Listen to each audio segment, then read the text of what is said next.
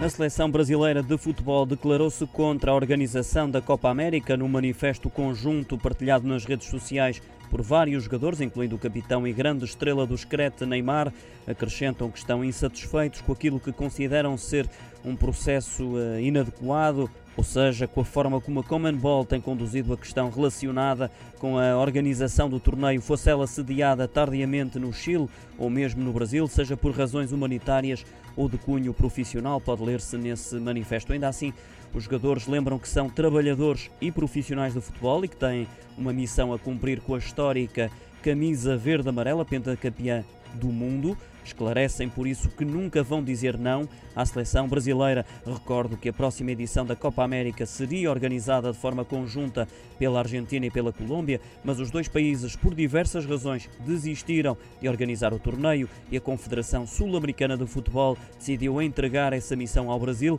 embora seja um dos países mais afetados pela pandemia em todo o mundo.